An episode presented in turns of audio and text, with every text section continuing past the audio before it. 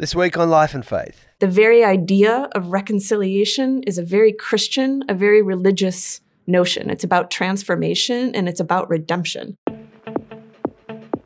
If we're doing work right, it's a part of life. We certainly knew that it was going to lead to war. There's an opportunity to reconnect with spirituality through parenthood. I don't think that there's that many true atheists out there, really.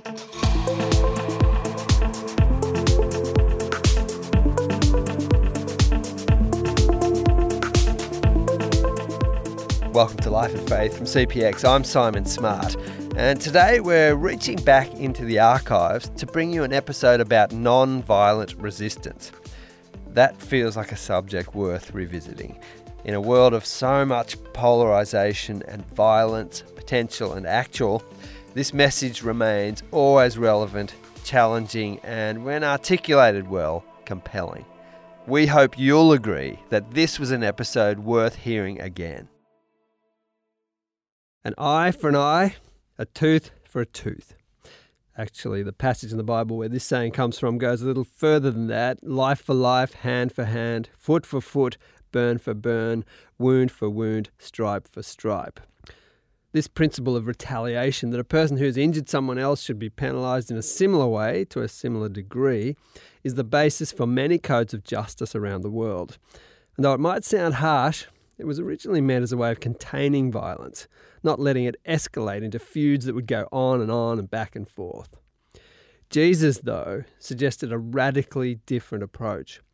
From his teachings, we now have sayings like, turn the other cheek and go the extra mile. But he wasn't advocating a passive response to a wrong. Rather, it was an active response. It just refused to repay like for like. The tradition of nonviolence, of civil disobedience, stretches a long way back and turns up in some unexpected places. In fact, the first recorded instance we have of a person protesting an injustice using nonviolent methods turns up in a play written by Sophocles in the 5th century BC called Antigone. Here's how it goes. The title character, Antigone, refuses to obey an edict from the king, who is a ruthless authoritarian and who also happens to be her uncle. The edict forbids her, or anyone for that matter, from burying her brother, Polynices, who's been killed in battle. Antigone so believed in the morality of burying her brother that she disobeyed the law and buried her brother. And she faced death, but that act of disobedience was the first recorded case where an individual challenged an unjust law. That's Dr. Maria J. Stephan, an expert in civil resistance movements. She's just completed a major study into whether nonviolent resistance actually works. We'll get to that in a bit. And she's a senior fellow at the United States Institute of Peace.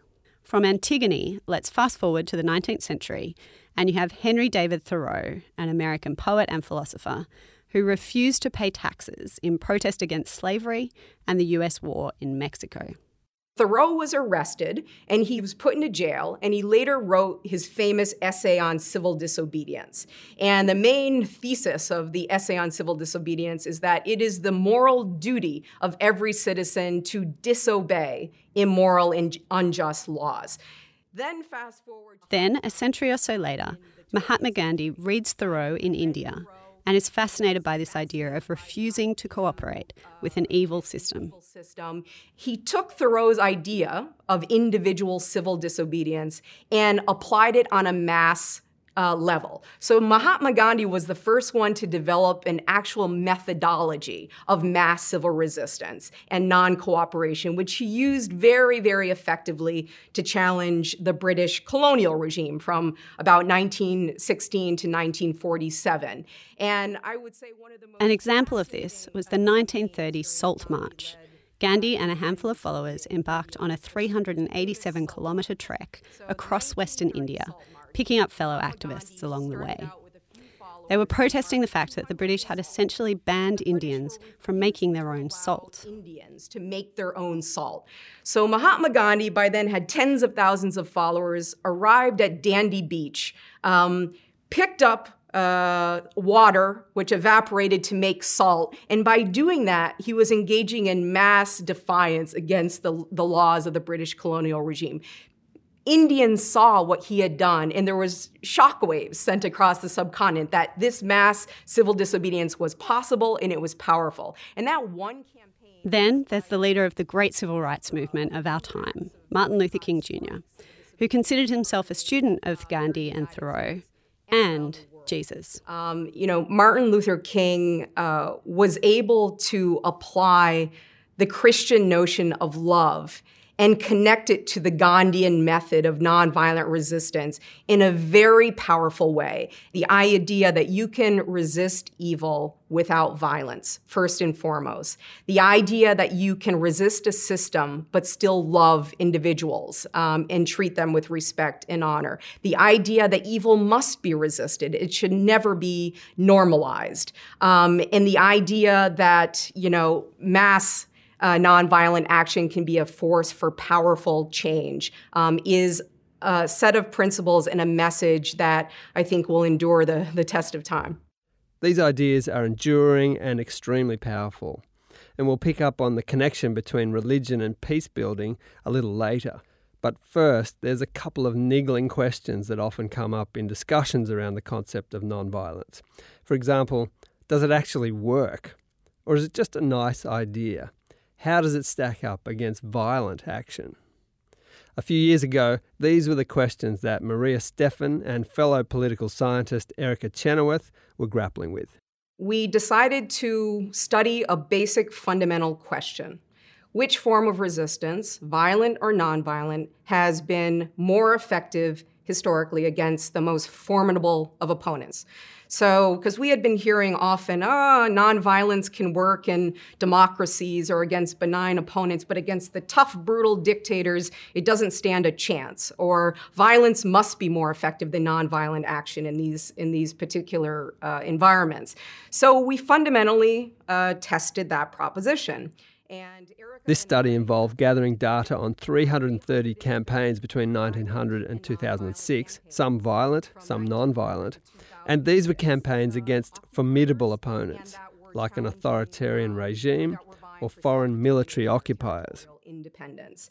And we came up with a very surprising finding to many that the nonviolent campaigns had been twice as effective as their violent counterparts in challenging these formidable opponents. So the nonviolent campaign succeeded 53% of the time compared to 26% of the time for the violent campaigns, which was a shocking and counterintuitive finding for many people.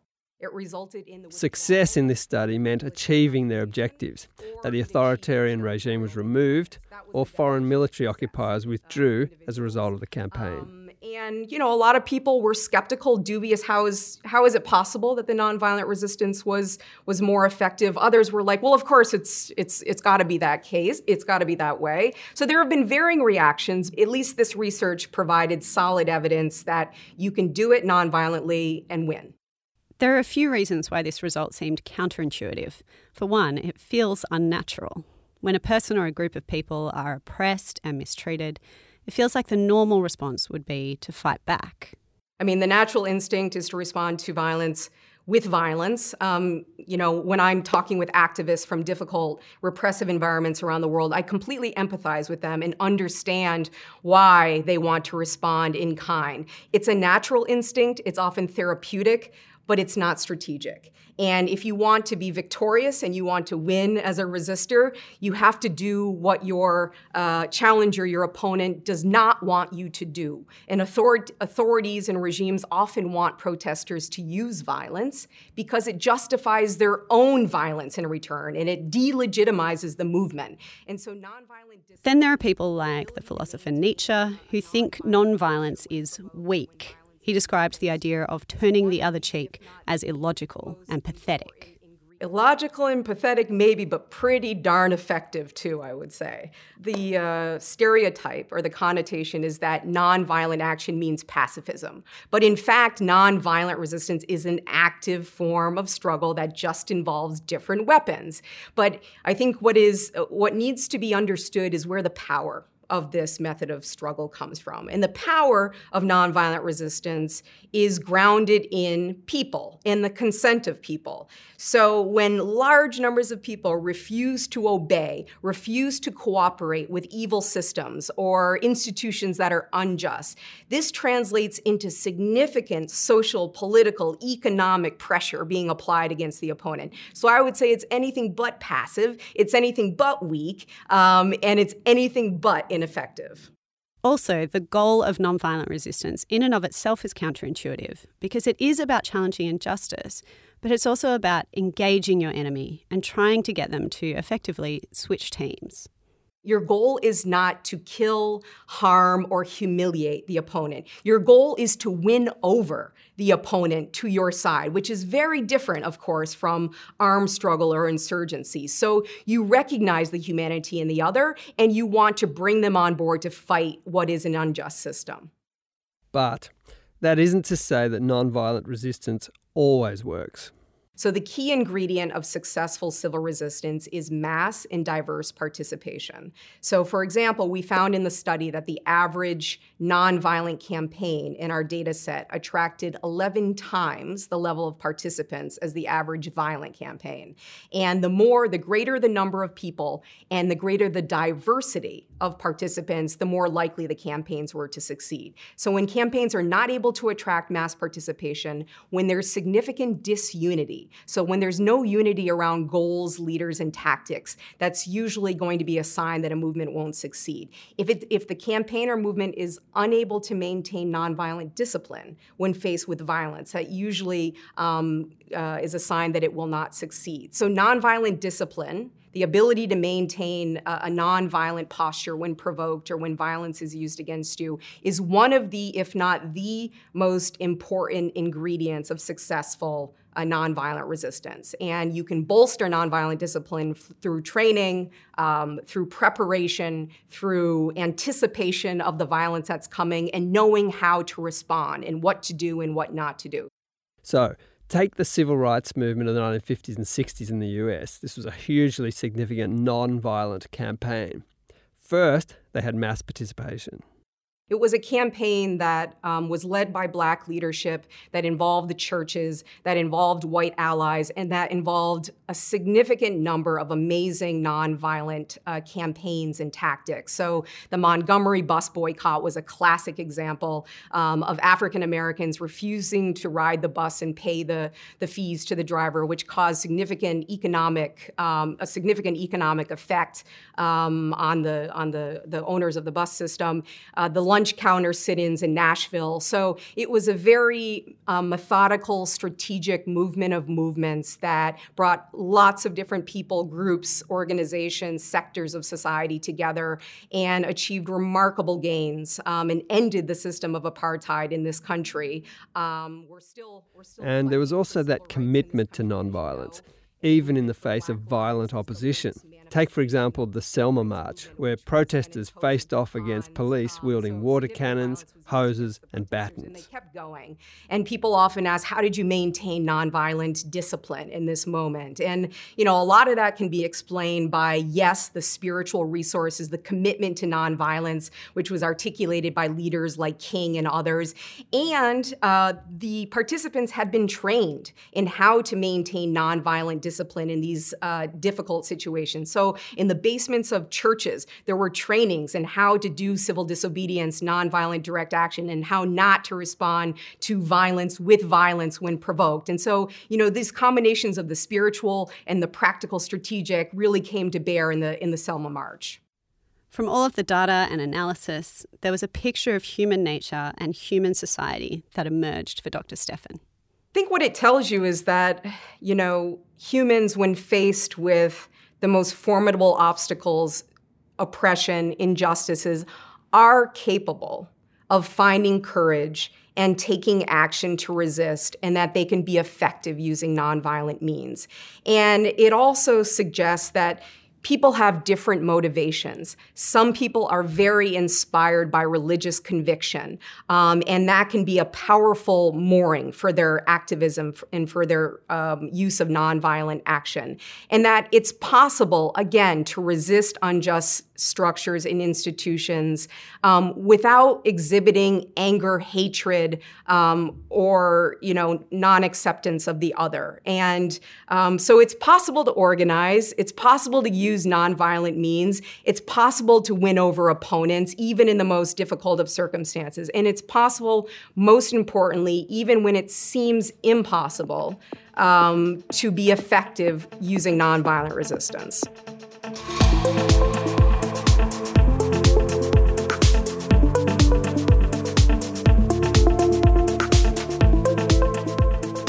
You're listening to Life and Faith from CPX, and we've been hearing from Dr. Maria J. Stephan, an expert in nonviolent civil resistance from the US Institute of Peace.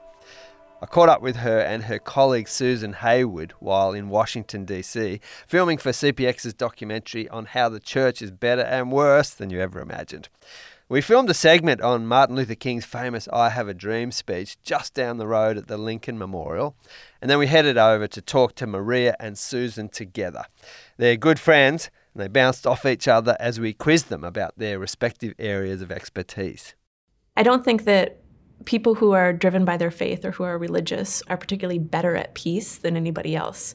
But I do think they bring particular skills or experiences or techniques to their peace building that might set them apart and make them more effective in particular situations. Susan Hayward is an interfaith activist and a just peace builder. What she's saying here is interesting because in our culture, we're more likely to connect religion with violence rather than peace. And there are reasons for this. Part of what makes faith and religion such a powerful motivator and support for peace is also what makes it a powerful motivator and support for violence and for war. And we can see that throughout the history of any religious tradition. I work a lot with the Buddhist community, and there's similar examples as other traditions in Buddhist history and Buddhist contemporary life of Buddhism being drawn on to support violence. But Christianity in particular, I think, has a long and difficult history of Christian ideas and Christian communities mobilizing in support of war.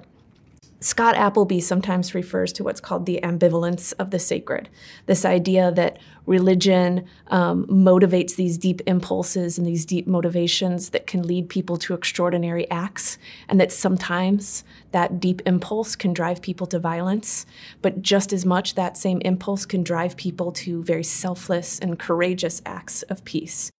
When it comes to peace building, religious faith can offer something unique and potentially transformative. Those who come to the work of peace building with a religious motivation and a religious understanding of peace may be bringing a sense of peace that goes beyond the technical and that goes beyond purely the absence of violence, encompassing the idea of shalom or salam that is also about human dignity, that is about justice, that is about creating environments in which humans can flourish. Or they may be able to bring particular rituals, particular values, particular practices to their peace-building work that can trigger some of the deep reservoirs of people's being, and that can trigger kinds of personal transformations that can be very powerful and that can then lead to social or institutional transformations. Hayward says that because religious communities have had to deal with conflict and have been working for peace in different contexts for millennia, they have this wealth of resources, this history of developing ways to respond to injustice, of trying and failing and sometimes succeeding. In the Christian tradition, many people draw from the rich history of the Christian just war theory. So beginning with Augustine in the 3rd century, up to Aquinas, to people like de las Casas in South America, who was arguing against the conquistadors, to Martin Luther King and others in the modern era. There has also, in the contemporary era, been this movement called just peace, which is sought particularly by Christian theologians and activists to recognize what kinds of practices can help build up sustainable peace so that situations of injustice can be best addressed nonviolently, so you can have environments in which people's human needs are met, so that international organizations are strong enough to be able to resist the pull to war by various countries as a means to try to mitigate the war. Of course, in the Christian tradition, the example of Jesus Christ as a peacemaker is what many peace-building movements and practices are built on. The teaching of Jesus and the practice of Jesus and the ways in which Jesus was very consistent in arguing against violence throughout his ministry. And also the ways in which Jesus recognized issues of political injustice, economic injustice, social marginalization as issues that should compel Christians to create an environment that can be one of sustainable peace, one of shalom, in which all people live with human dignity. I think it can be a really powerful rhetorical exercise to ask people in situations of violence, and to ask Christians in particular, to think of the model of Jesus and how Jesus acted, what his ministry looked like, and what he said as a part of his ministry, and then to apply that to their current situation in order to make the case against violence and to hold them to that moral standard. Now, the challenge is that in Christian history, people have often, especially as soon as the Roman Empire converted to Christianity and they had political power, they've always been able to make the case that violence is legitimate in order to achieve a legitimate goal, in order to achieve peace sometimes. So here's where I think the arguments of nonviolent resistance can be most powerful, because if you can say back to them, but has violence ever helped us to really achieve the peace that we're seeking? Or are there nonviolent ways in which you can address this injustice and try to achieve peace that might be just as effective in reaching that goal, but also allowing us to continue to act as Jesus called us to act, as nonviolent resistors in the process? But it's not always straightforward. There are times in Christian history where people of good faith have determined that an act of violence was necessary because the situation was so egregious. So an example here would be Dietrich Bonhoeffer, right? During the midst of World War II, where in Germany, he, along with other members of the Confessing Church, organized and designed an initiative to try to assassinate Adolf Hitler, saying that this was a legitimate, targeted use of force in order to address an injustice. Ultimately, he failed in that attempt, and it's contested by Christians on whether, at the end of the day, that use of violence was legitimate from a Christian perspective on what Jesus would say in response to that. But certainly, as a person of morality and a person of faith, you can understand that impulse. Where religion really does some of its best work, according to Hayward, is in the aftermath of a violent conflict. And one of the best examples of this is the Truth and Reconciliation Commission, a restorative justice tribunal that was set up in 1994 in post-apartheid South Africa. It was a court-like setup that allowed victims to give statements about their experiences of gross human rights violations, and also allowed perpetrators of violence to give testimony and request amnesty from prosecution. The very idea of reconciliation is a very Christian, a very religious notion. It's about transformation and it's about redemption, which are very Christian concepts. And moreover, the needs in terms of bringing communities together, of healing individuals and communities who have suffered a great deal and experienced a great deal of loss, are things that spiritual resources, spiritual ideas and processes can lend a lot to. The very notion of a transitional justice and a reconciliation process that is based on ideas of confession, or of testimony, and of forgiveness, and of reconciliation, are based in part on Christian ideas of what's required in the aftermath of violence, or in the aftermath of conflict, or in the aftermath of some sort of a brokenness or wrong. And because both sides of the conflict there were primarily Christian, and we're deeply religious, there was a shared narrative and a shared theological frame that could be used to bring people together and to drive this movement.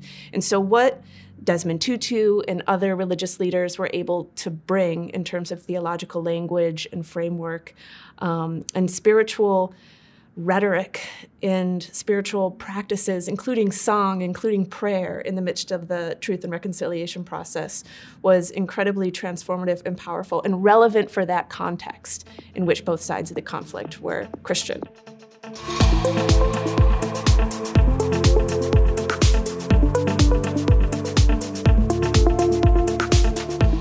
This has been Life and Faith from the Centre for Public Christianity with me, Simon Smart, and Natasha Moore. The interviews with Maria Stephan and Susan Hayward were featured in our documentary, For the Love of God, How the Church is Better and Worse Than You Ever Imagined. If you haven't already seen it, you can visit the documentary website, betterandworse.film, for more information. If you enjoy Life and Faith, please do leave us a rating or review on your podcast platform, or you can contact us directly on podcast@publicchristianity.org.